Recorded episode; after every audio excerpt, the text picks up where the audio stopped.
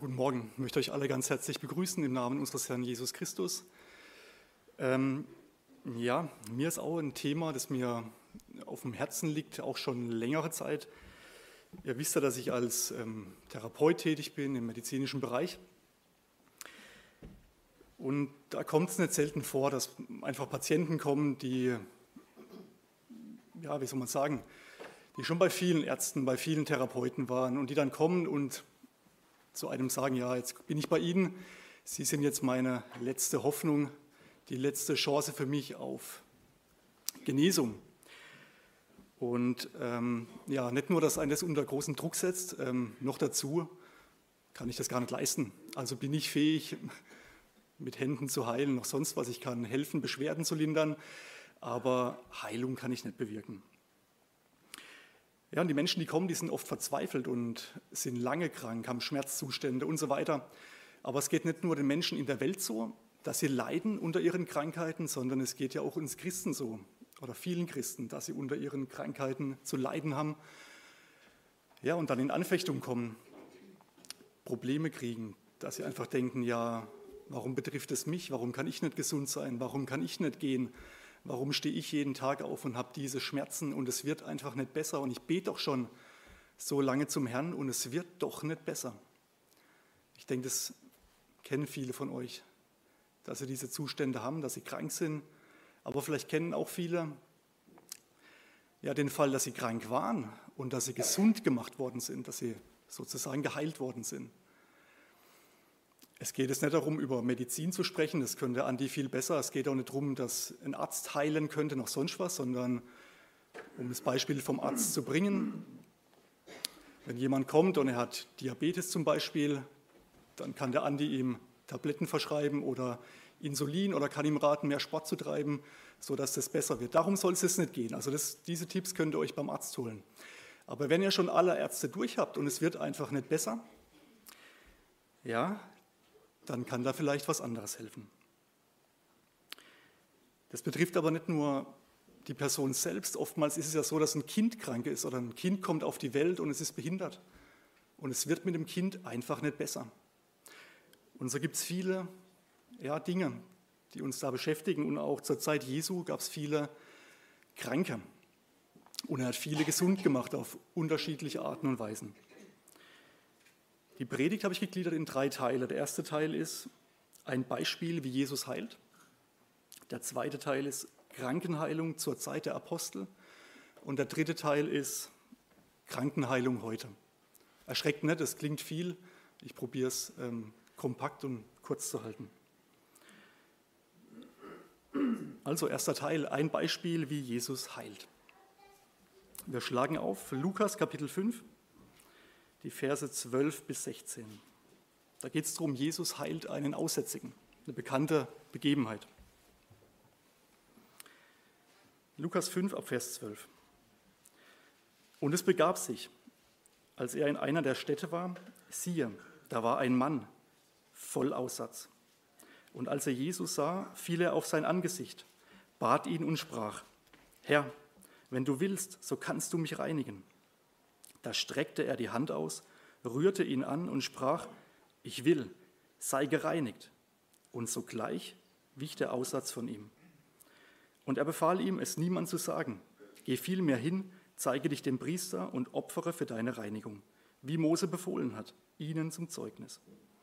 Aber die Nachricht von ihm breitete sich desto mehr aus und große Volksmengen kamen zusammen, um ihn zu hören und durch ihn von ihren Krankheiten geheilt zu werden. Er aber hielt sich zurückgezogen an einsamen Orten auf und betete. Also eine bekannte Geschichte. Jesus ist am See Genezareth, irgendwo in der Gegend, und da kommt ein Mann zu ihm. Der Mann ist aussätzig. Aussatz, das war ja, eine Form von einer Hautkrankheit oder unter diesem Aussatz standen vielleicht viele Hautkrankheiten. Und jemand, der so eine Hautkrankheit hatte, der musste sich dem Priester zeigen, kann man in 3. Mose nachlesen. Der Priester musste ihn ansehen und wenn das unklar war, wenn es nicht klar war, ob das irgendwie gleich wieder vorbeigeht oder ob das jetzt zum richtigen Aussatz wird, wurde er sieben Tage quasi, ich sag mal, weggesperrt und nach sieben Tagen wurde er wieder angeguckt und gesehen und angeschaut, ob das jetzt in Ordnung ist. Also der Priester war sozusagen der Diagnostiker, der die Diagnose gestellt hat zum Thema Aussatz. Aussatz kann man vielleicht vergleichen, vielleicht ja, mit, dem, mit der heutigen Erkrankung Lepra. Und hier ist es ein Mann, der hat nicht nur ein bisschen so was an der Haut, also kein leichter Zustand, sondern Lukas schreibt hier, Lukas war ja Arzt, er ist voll des Aussatzes. Also das heißt, die ganze Haut war betroffen. Und wenn ihr heute googelt und guckt nach Bildern, wo es um Lepra geht, da verändert sich die Haut ziemlich stark. Das Problem ist nicht nur, dass die Haut sich verändert, das Problem sind sozusagen Zweitinfektionen. Das heißt, es ist eine bakterielle Infektion und wenn die jetzt noch andere Bakterien reinkriegen, dann kann es sein, dass diese Gliedmaßen richtig wund werden, anfangen, man sagt ja bei Lepra, das fault, das wird einfach, ja, das wird richtig krank und die Leute sterben an diesen Infektionen, weil die Infektion dann den ganzen Körper betreffen kann. Und da war so ein Mann. Und er kommt zu Jesus. Und da diese Erkrankung ansteckend war, durfte er nicht in die Stadt. Ich habe ja gesagt, der Priester, der hat sich diese Erkrankung angeguckt und wenn nach sieben Tagen sich nichts geändert hat, also das heißt, wenn diese Haut nicht wieder flacher geworden ist oder da bildet sich auch so ein weißes Haar drin, wenn das weiße Haar immer noch da ist, dann muss er einfach aus der Stadt raus. Die mussten sich an Orten aufhalten, wo einfach keine anderen Menschen waren, weil es stark ansteckend war. Das heißt, die waren ausgegrenzt, haben keinen Anteil mehr gehabt an der normalen Gesellschaft. Die waren abgestempelt sozusagen. Und so ein Mann war das, also voll von Aussatz, Endstadium. Der Mann stirbt daran. Das war es klar, Todesurteil außerhalb von jeglicher menschlichen Hilfe. Ja, und es gab zu dieser Zeit, wer kommt da gleich drauf? Zur Zeit, als Jesus kam und sich geoffenbart hat als Messias, ist niemand von Aussatz geheilt worden, als in der Bibel allein Naeman in Zweiter Könige. Und es war gar kein Israelit, sondern es war ein Syrer. Der musste sich dann siebenmal im Jordan waschen und untertauchen und dann ist er geheilt worden. Wenn wir jetzt von Krankenheilung sprechen zur Zeit Jesu, dann muss uns eins bewusst sein, dass es nur Zeichen und Wunder gab, die nur der Messias tun konnte. Und es war so ein Zeichen. Also nach der jüdischen Lehre, könnt ihr nachlesen, gibt es tolle Vorträge, Arnold Fruchtenbaum, auch Bücher, wo darüber beschrieben ist, da war klar, es gibt drei Wunder, drei Zeichen, die nur der Messias tun kann. Das erste Zeichen, das war hier, Reinigung von Aussatz. Das gab es vorher nicht. Wer Aussatz hat, der ist daran gestorben gab keine Heilung dafür. Und nach Naaman, dem Syrer, wie ich euch gesagt habe, ist niemand mehr von Aussatz geheilt worden. Das zweite Beispiel, was wir finden, das ist, wenn ein besessener Mensch, wenn der blind und stumm ist. Das finden wir in Matthäus 12, können wir mal kurz aufschlagen, Matthäus 12 ab Vers 22. Das ist das zweite Wunder, was nur der Messias tun kann. Matthäus 12 ab Vers 22. Da wurde ein Besessener zu ihm gebracht, der blind und stumm war, und er heilte ihn, sodass der Blinde und Stumme sowohl redete als auch sah. Und jetzt kommt es in Vers 23. Und die Volksmenge staunte und sprach, ist dieser nicht etwa der Sohn Davids? Also Sohn Davids, ein Titel für den Messias. Also wiederum nur eine Sache, die der Messias tun kann. Was war das Problem? Wir kennen alle die Geschichte, wo Jesus den Mann heilt, der auch besessen ist, der diese Legion hat, diese Legion Dämonen, die aus ihm ausfährt. Was fragt er? Er fragt nach dem Namen. Und antwortet der Dämon, Legion, denn wir sind viele. Also das heißt, wenn jemand diese Krankheit austreiben wollte oder den Dämon austreiben wollte, dann musste er fragen. Und was war das Problem hier?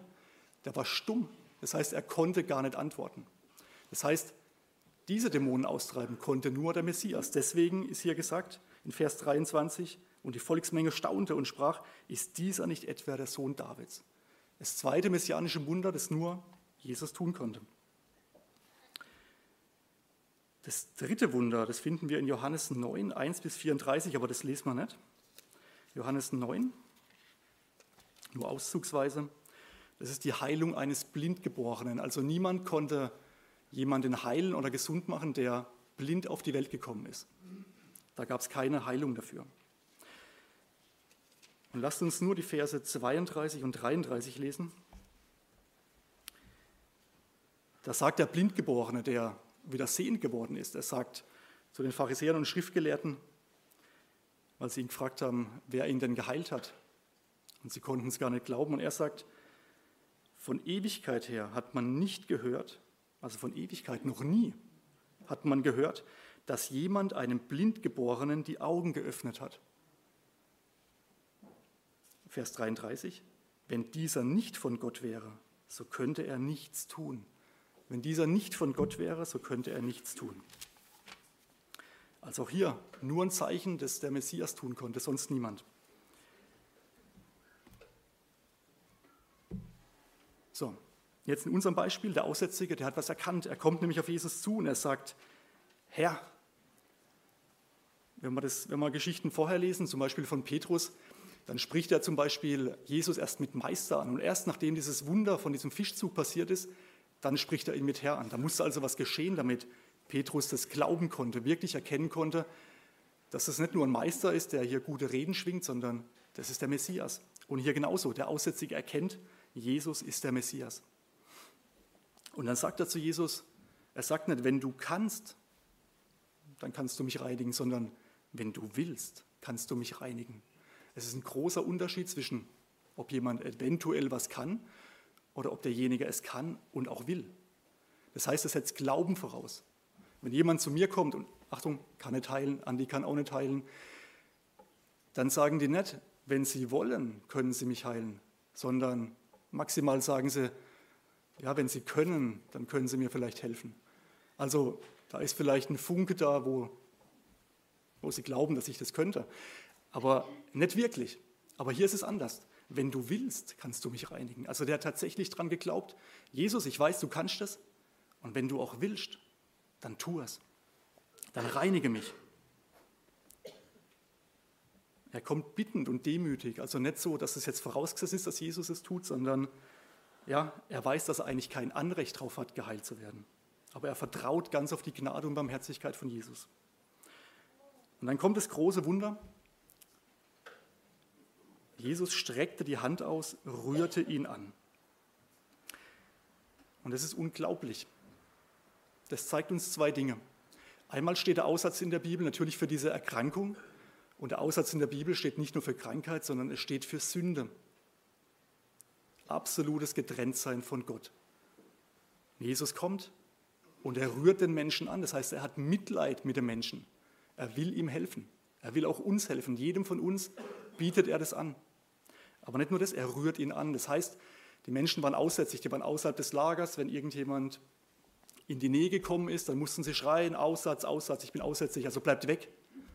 Kommt nicht zu mir, ich bin ansteckend. Und Jesus kommt und rührt ihn an. Das zeigt einfach die Gnade, wie er uns liebt. Er will uns anrühren. Und das ist auch vorhergesagt. Und das ist mir ein ganz wichtiger Punkt. Die Bibel zeigt es uns voraus.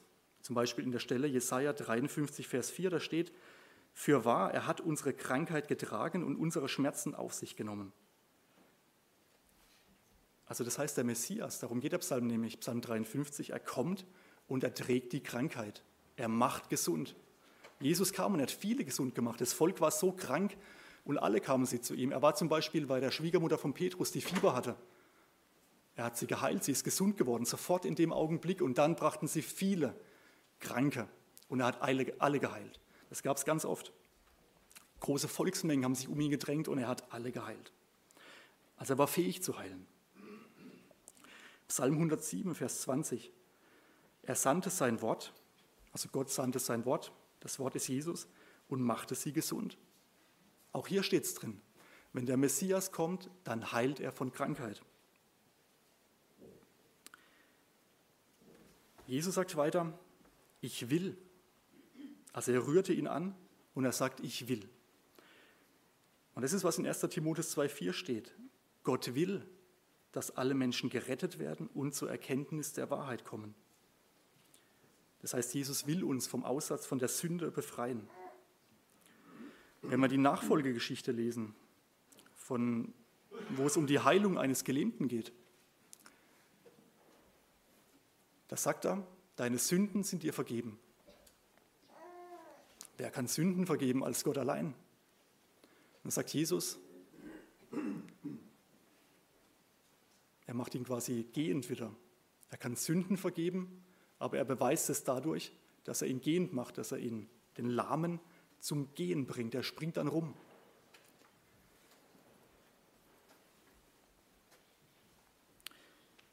Also wir sehen in der nachfolgenden Geschichte, dass diese Sündenvergebung, die steht im Vordergrund, die steht im Vordergrund zur körperlichen Heilung. Also es ist wichtig, Sündenvergebung zu haben als körperliche Heilung. Das ist der erste Punkt, den ich festhalten möchte. Dann geht es weiter. Sogleich wich der Aussatz von ihm in unserem Beispiel. Jesus bewirkt eine vollständige Heilung. Wenn ihr euch so eine Hautkrankheit vorstellt, und dann verschreibt der Arzt Cortison und dann schmiert man sich Cortison, Cortisoncreme auf seinen Hautausschlag, dann ist es nicht sofort besser, dann ist es nicht sofort weg, sondern es dauert Tage, Wochen vielleicht. Oder vielleicht reicht es nicht mal, vielleicht braucht er eine andere Salbe. Aber hier ist der Aussatz sofort weg und ich habe ja gesagt, er ist voll des Aussatzes, Endstadium. Und aus diesem Endstadium ist er sofort geheilt. Also Jesus kann Krankheit heilen. Ich möchte es vorwegnehmen, Jesus kann auch heute noch von Krankheit heilen und er kann auch komplett heilen, auch ohne Arzt. Aber Vers 14, und er befahl es niemandem zu sagen. Warum hat er das befohlen? Er soll es niemandem sagen. Er sagt zu ihm, zeig dich dem Priester, ihnen zum Zeugnis. Warum zum Zeugnis? Er sollte zum Priester gehen, der Priester sollte ihn angucken. Er hat vorher Aussatz gehabt und der Priester musste ja feststellen, so wie es in 3. Mose steht, ob er noch den Aussatz hat oder nicht mehr. Und ich habe gesagt, es ist ein Wunder, das nur der Messias tun kann. Das heißt, ihnen zum Zeugnis. Der Priester, der ihn angeschaut hat, da hätte erkennen müssen dann, das ist der Messias. Niemand kann vom Aussatz heilen als nur der Messias. Der zweite Punkt, warum noch? Zur Erfüllung des Gesetzes. Jesus hat unter dem Gesetz gelebt. Das heißt, das Gesetz musste erfüllt werden. Also der Genesene sollte sich dem Priester zeigen. Warum sollte er es noch nicht sagen? Vielleicht auch ein wichtiger Punkt. Das Volk war zu dem Zeitpunkt noch unbußfertig. Das heißt, wir können es auch weiterlesen, so wie es in Vers 15 steht. Er sagt, er soll es niemand weitererzählen, aber hier steht, aber die Nachricht von ihm breitete sich desto mehr aus und große Volksmengen kamen zusammen, um ihn zu hören und durch ihn von ihren Krankheiten geheilt zu werden. Wenn man Matthäus liest und liest sich die Bergpredigt durch, Matthäus 5 bis 7, das ist ja im Endeffekt die Regierungserklärung des Messias. Und er läuft vom Berg runter, da folgt ihm zwar eine Menge, aber als er dann diesen Aussätzigen heilt, man kann das in Markus lesen, Parallelstelle, da kommen plötzlich Unmengen an Menschen. Also als er seine Regierungserklärung tut, als er nur spricht, folgen ihm zwar Menschen, aber da, als er dieses messianische Wunder tut, da kommen sie angesprungen. Viele, viele, viele Menschen. Mengen. Aber das steht nicht im Vordergrund. Das Volk war unbußfertig. Es ging um was anderes. Jesus musste diesen Weg weitergehen. Er musste ans Kreuz, um für die Sünden zu sterben für die Sünden vom Volk Israel, aber auch die Sünden von der ganzen Welt. Drei Dinge sind mir besonders wichtig aus diesem Text, die wir mitzunehmen haben. Jesus tut genau diese Zeichen und Wunder, die der Messias tun sollte. Er weist sich sozusagen als der Messias aus. Er beweist es. Er zeigt es. Er erfüllt die Schrift, wie zum Beispiel Jesaja 53 oder Psalm 107. Der zweite Punkt, den ich festhalten möchte. Jesus kann vollständig heilen. Der dritte Punkt. Die Vergebung der Sünden durch das Opfer Jesu steht im Vordergrund und nicht die körperliche Gesundheit. Das ist ein, ja, ein wichtiger Punkt und schwer zu greifen vielleicht für uns, aber wir kommen später drauf. Ich erkläre das. Der zweite Punkt ist Krankenheilung zur Zeit der Apostel, also viel aus der Apostelgeschichte. Die erste Stelle, die ich aufschlagen möchte, ist Apostelgeschichte 3, die Verse 1 bis 7. Apostelgeschichte 3, 1 bis 7. Die Heilung eines Gelähmten. Jetzt geht es weiter. Jesus hatte die Fähigkeit, Zeichen und Wunder zu tun. Ich habe es euch gesagt, warum hat er die Fähigkeit gehabt, Zeichen und Wunder zu tun? Um sich auszuweisen als der Messias. Jetzt geht es weiter, Apostelgeschichte 3. Petrus heilt diesen Gelähmten. Der bettelt.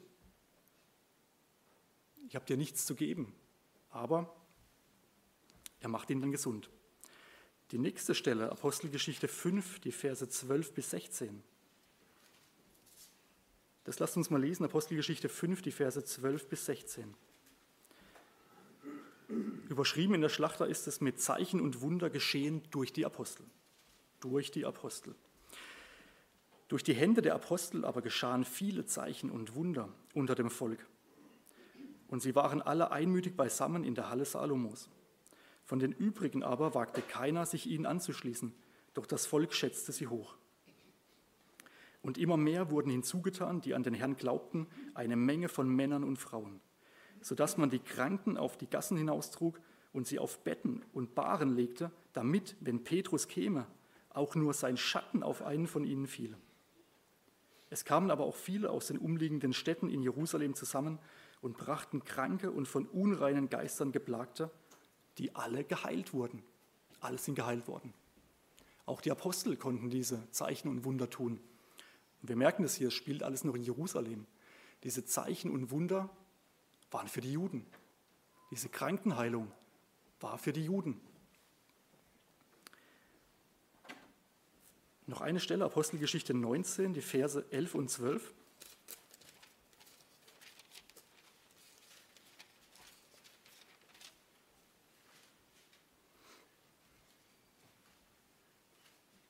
Jetzt geht es um diesen Heidenapostel, also kein richtiger Apostel, wie er oft angegriffen wurde, sondern der Heidenapostel, Paulus. Vers 11 und 12.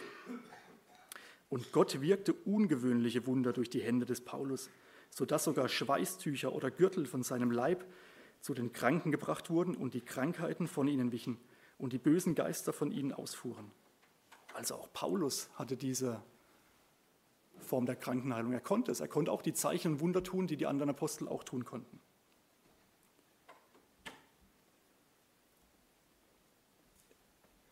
Diese Zeichen und Wunder, die dienten dazu, die Juden zu überzeugen. Und zwar vom Evangelium. Das heißt, das Evangelium, das wurde verbreitet, aber begleitend durch Zeichen und Wunder, sodass die Juden sehen konnten, okay, das ist wahr, das ist wahr, wir können es annehmen. Es ist bestätigt durch die Zeichen und Wunder, die folgen. Das haben die Juden gebraucht, es ging nicht ohne. Die Apostelgeschichte, wenn man die von vorne nach hinten durchliest und auch die Missionsreisen, es wird nicht umsonst ein Buch des Übergangs genannt, weil das Heil geht über von den Juden auf die Heiden. Aber Paulus und seine Begleiter auf den Missionsreisen, die haben die Juden nicht ausgelassen. Sie sind immer zuerst in die Synagogen gegangen und haben probiert, die Juden zu überzeugen. So steht es drin, sie haben sie probiert zu überzeugen, dass Jesus der Messias ist, dass sie an Jesus glauben sollen, dass sie Vergebung ihrer Sünden bekommen. Und diese Zeichen waren einfach begleitende Wunder, sodass sie es fassen konnten, die Juden. Und es kamen ja auch auf diesen Missionsreisen immer wieder Juden zum Glauben. Aber es hat sich immer mehr gewandelt, dass sie immer wieder von Juden angegriffen worden sind und dass es ihnen schwierig gemacht worden ist, unter Juden zu predigen. Und so sind sie zu den Heiden gegangen, haben den Heiden das Evangelium gepredigt, die frohe Botschaft von der Erlösung. Wir sehen das, die Apostel, die hatten die Möglichkeit, Zeichen und Wunder zu tun, aber auch nicht durch sich selbst, sondern Gott hat sie gewirkt durch die Apostel. Aber das war keine Selbstverständlichkeit. Wenn wir die Briefe lesen, dann ist zum Beispiel in 2. Timotheus in Kapitel 4, der Vers 20. Da schreibt Paulus an Timotheus, 2. Timotheus 4, Vers 20.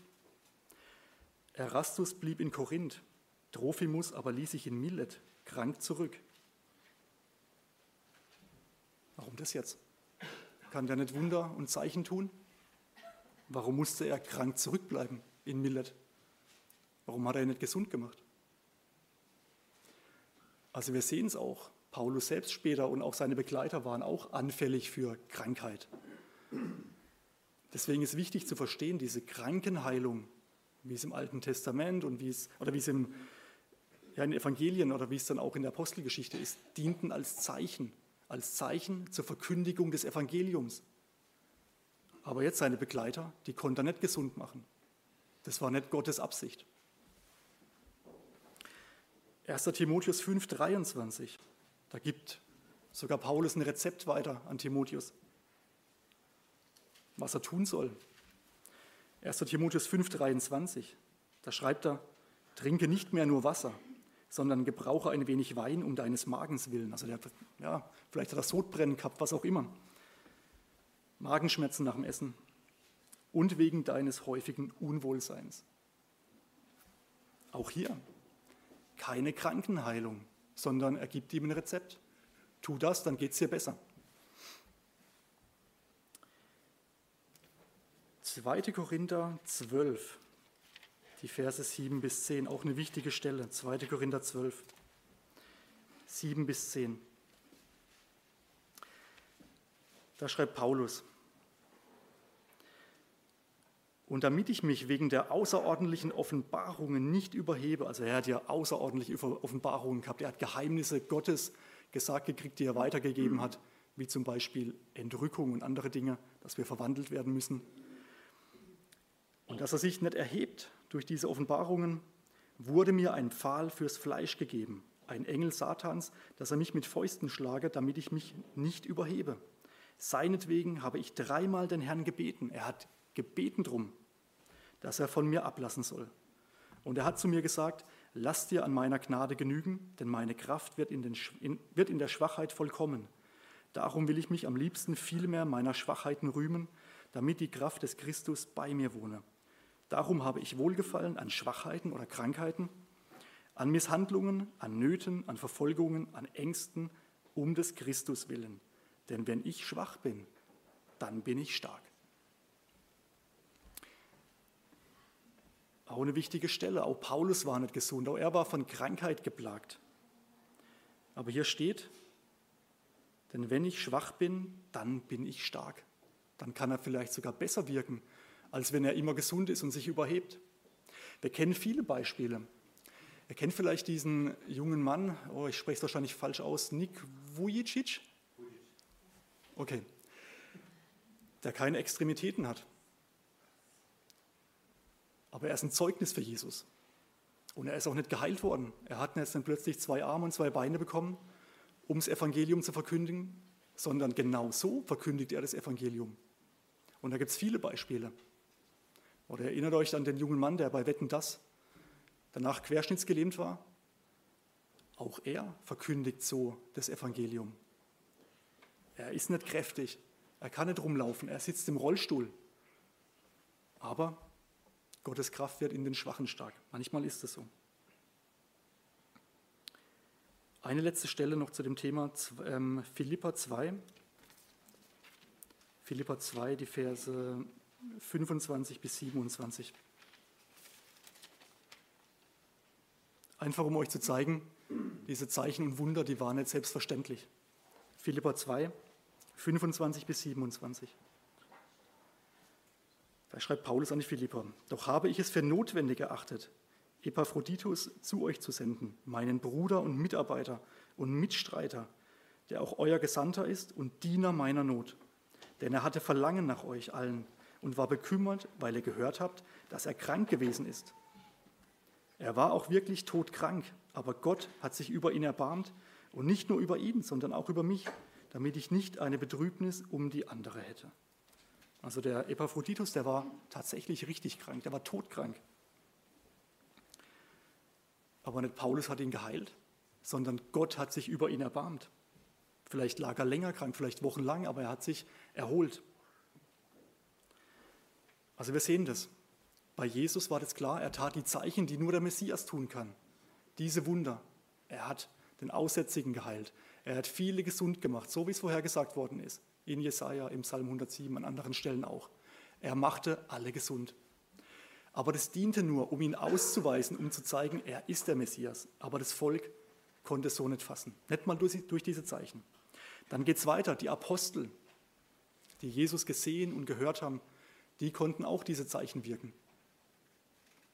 Aber auch nur zu einem gewissen Zweck, damit das Evangelium verbreitet wird. Das war der einzigste Grund. Und wir sehen das, selbst die Apostel sind krank geworden. Auch die Mitarbeiter, die Missionare sind krank geworden. konnten nicht geheilt werden. Timotheus hat ein Magenleiden gehabt, ist nicht davon befreit worden.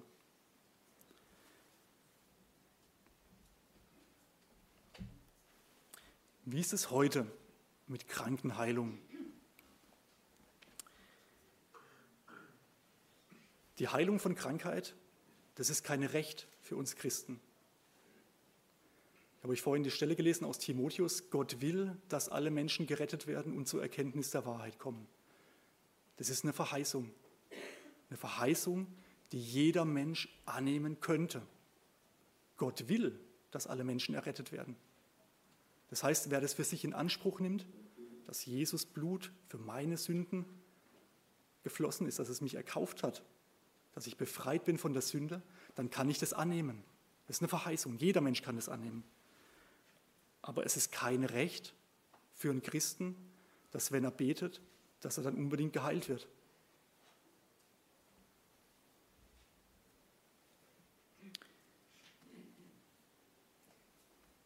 Also Sündenvergebung gibt es zu 100 Prozent, aber Krankenheilung gibt es nicht zu 100 Prozent.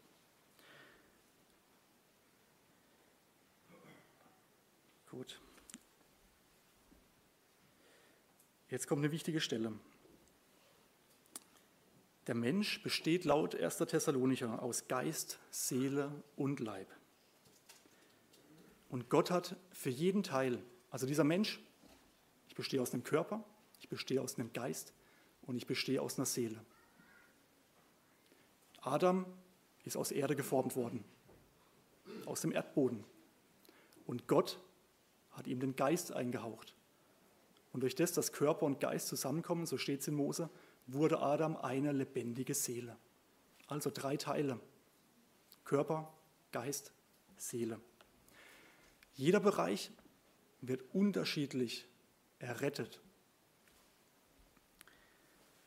Der erste Teil, das lehrt uns das Johannesevangelium in Kapitel 3, 3 bis 5, als Nikodemus kommt und fragt, wie man denn gerettet werden kann. Das heißt, um den Geist wiederherzustellen, ist eins nötig. Das ist Wiedergeburt. Wiedergeburt für unseren Geist. Das heißt, wenn ich das annehme, dass Jesus für mich gestorben ist, wenn ich das ergreife, wenn ich das Blut annehme, das für mich geflossen ist, wirklich daran glaube, dass ich Sündenvergebung habe, dann geschieht es. Mein Geist wird genau in diesem Moment errettet. Gottes Geist kommt in meinen Geist. Ich bin ein Gotteskind, genau in dem Moment. Das nimmt mir niemand.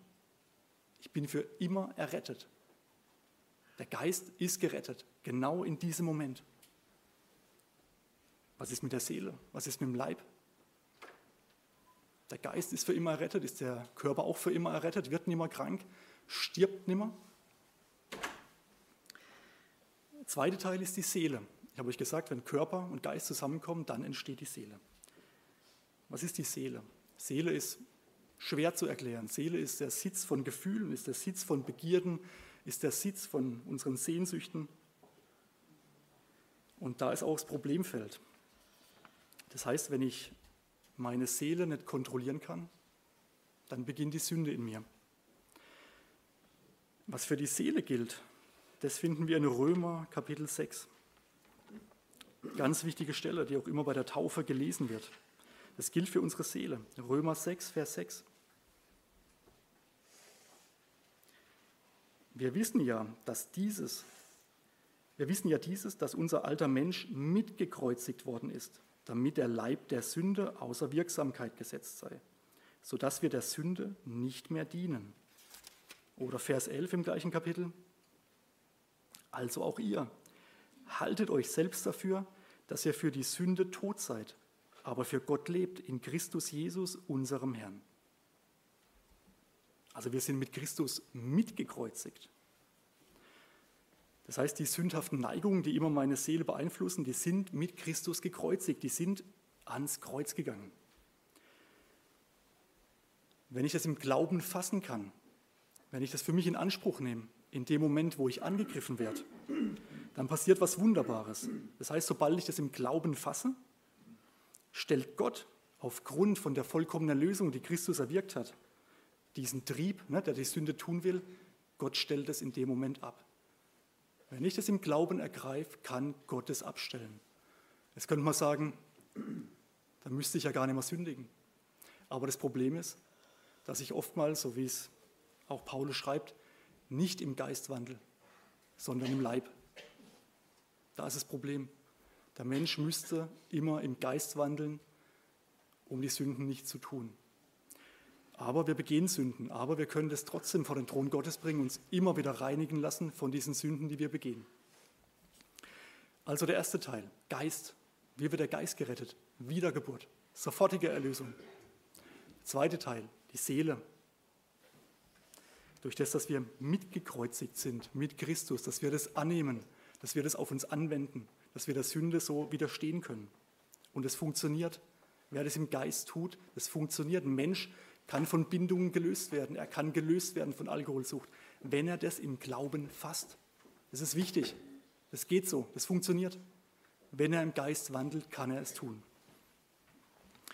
Der dritte Teil, der letzte Teil, unser Körper. Was ist damit? Das Programm für den Körper, das finden wir in 1. Korinther 15. 1. Korinther 15, ganz, ganz großartiges Kapitel. Ich möchte ab Vers 42 lesen. Da schreibt Paulus, so ist es auch mit der Auferstehung der Toten. Es wird gesät in Verweslichkeit und auferweckt in Unverweslichkeit. Es wird gesät in Verweslichkeit und auferweckt in Unverweslichkeit. Ich habe euch vor einem halben Jahr dieses Beispiel genannt und es war vielleicht ein bisschen seltsam, dass wir als Jugendliche diese Katze eingegraben haben. Und nach ein paar Wochen oder Monaten haben wir die wieder ausgegraben. Klingt jetzt blöd, aber ich will euch das verdeutlichen damit. Der Leib verwest. Es wird gesät in Verweslichkeit und auferweckt in Unverweslichkeit. Vers 45. 1. Korinther 15, Vers 45. Der erste Mensch, Adam, wurde zu einer lebendigen Seele, so wie ich es vorhin erklärt habe. Der letzte Adam zu einem lebendig machenden Geist, also der Herr Jesus.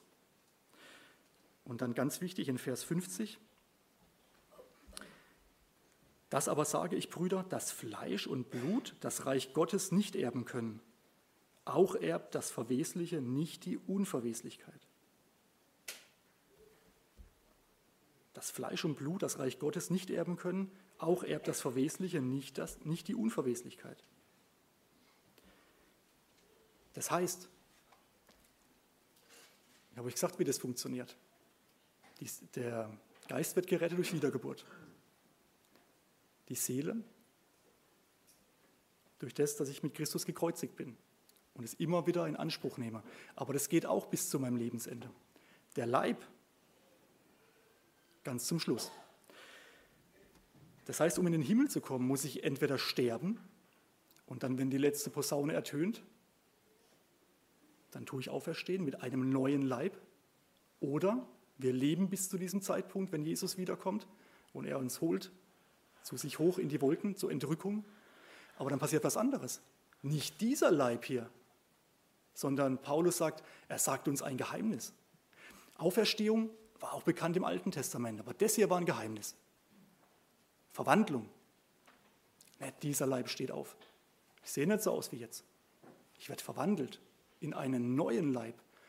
Und das war so toll. Ihr erinnert euch vielleicht, als die Schwester Ida Markgraf die Kindergeschichte erzählt hat.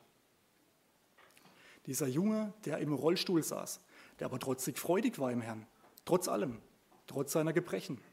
Eine Kindergeschichte, aber ich konnte viel daraus lernen. Was heißt das?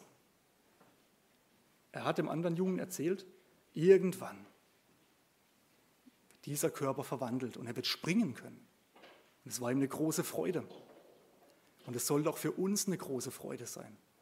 Irgendwann wird er alle Tränen abwischen, irgendwann wird dieser Körper, entweder wir erleben das bei der Entrückung oder bei der Auferstehung der Toten, dass dieser Leib verwandelt wird. Das war ein Geheimnis, nicht offenbart. Es ist Paulus geoffenbart worden. Verwandlung. Also das heißt, für jeden Teil, Geist, Seele und Leib, ist ein unterschiedliches Programm. Das heißt nicht, ich bekehre mich zu Gott, mein Geist wird wiedergeboren, ich bin unverwundbar. Nein, ich kann genauso krank werden. Wie ist Krankenheilung heute? Noch kurz zum Schluss. Gibt es heute keine Krankenheilung mehr? Frage ich euch, gibt es heute noch Krankenheilung? Ja, genau, es gibt noch Krankenheilung. Ich möchte euch zwei Beispiele nennen. Das erste ist ganz einfach. Wenn jemand krank wird, dass er betet. Herr Jesus, wenn es dein Wille ist, dann mach mich gesund, befreie mich von dieser Krankheit. Und Jesus kann das. Wenn es sein Wille ist, werde ich gesund. Es gibt es heute noch. Wir sollten da den Mut nicht aufgeben, nur weil ich euch das gesagt habe, so und so verhält sich das dass es heute nicht mehr möglich wäre. Wenn ich bete, kann Gott es möglich machen. Und der nächste Punkt, den ich noch nennen möchte, gibt es auch hier in der Gemeinde. Ich weiß nicht, wer das schon in Anspruch genommen hat. Das finden wir in Jakobus 5, die Verse 14 bis 18. Das ist Salbung und Gebet durch die Ältesten. Findet statt bei uns, ne? Genau. Und funktioniert es? Ja. Auch das funktioniert. Was ist der Hintergrund von Salbung mit Öl und dass die Ältesten für einen beten? Ich probiere es in, ja, einfach zu erklären. Wenn jemand krank ist und er erkennt, dass diese Krankheit eventuell durch eine Sünde, die er begangen hat, ausgelöst ist, dann kann er zu den Ältesten gehen, kann das ihnen sagen und wenn die Ältesten, ich sage mal, wenn die ein Okay kriegen von Gott, dass er sich so verhält, dann gehen die Ältesten zu dem, er bekennt seine Sünden, sie beten darüber, sie salben ihn mit Öl und der Kranke wird gesund. Gibt es auch heute noch. Kann auch sein, dass der Kranke nicht gesund war. Dann war es nicht Jakobus 5. Das ist ein extra Thema, das führt, führt zu weit und wir wollen nachher noch was anderes hören. Was können wir als Gemeinde tun für die Kranken? Für uns als Gemeinde, jeden Freitag treffen wir uns zum Gebet. Wir beten immer für die Kranken. Vielleicht geht es bei dem Gebet nicht nur um Heilung, obwohl es natürlich vorwiegend um Heilung geht. Aber es geht auch darum, dass wenn der Körper krank ist, der Mensch ja immer noch aus zwei anderen Dingen besteht. Leib und Seele. Und die Seele ist der Kampfplatz. Da ist es wichtig für denjenigen zu beten, dass er nicht in Anfechtung fällt oder wenn er in Anfechtung fällt, dass er da rauskommt, dass er auferbaut wird. Das ist der erste Punkt, Gebet für die Kranken. Der zweite Punkt ist, so wie es auch Jesus sagt, Krankenbesuche. Matthäus 25, Vers 36. Letzte Stelle. Matthäus 25, Vers 36.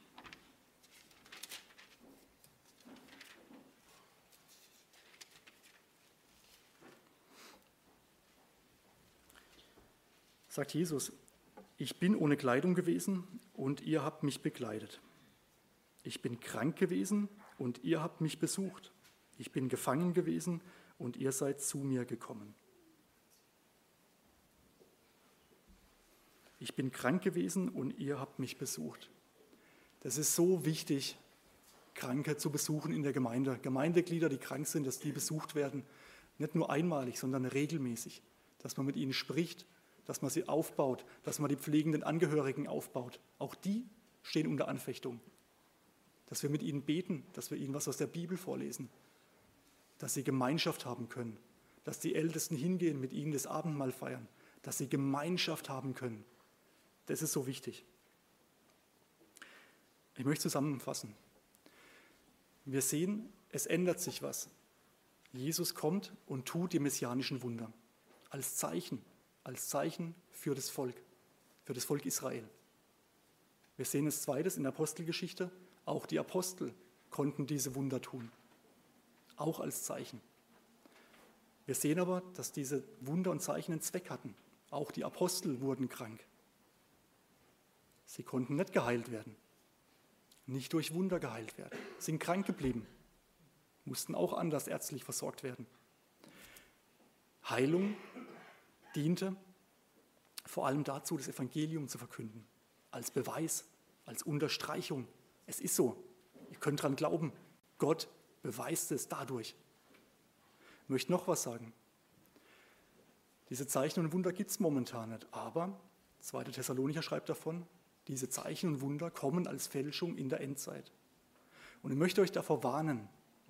Ich habe euch vorhin zwei Wege genannt, wie das funktioniert, wie man auch heute gesund werden kann, wenn der Therapeut nicht mehr funktioniert, wenn der Arzt nicht mehr heil macht.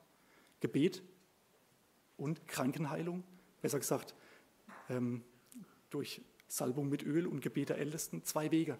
Aber bitte, lasst euch nicht verführen und geht auf irgendwelche Heilungsgottesdienste, Heilungsevents, wo einer vorne steht und alle heilt oder Taschentücher verschickt, durch die die Menschen geheilt werden, nur weil sie von einem ausgehen, der glaubt, er hätte die Gabe der Heilung. Wir als Gemeinde, wir haben ein großes Vorrecht zur Welt.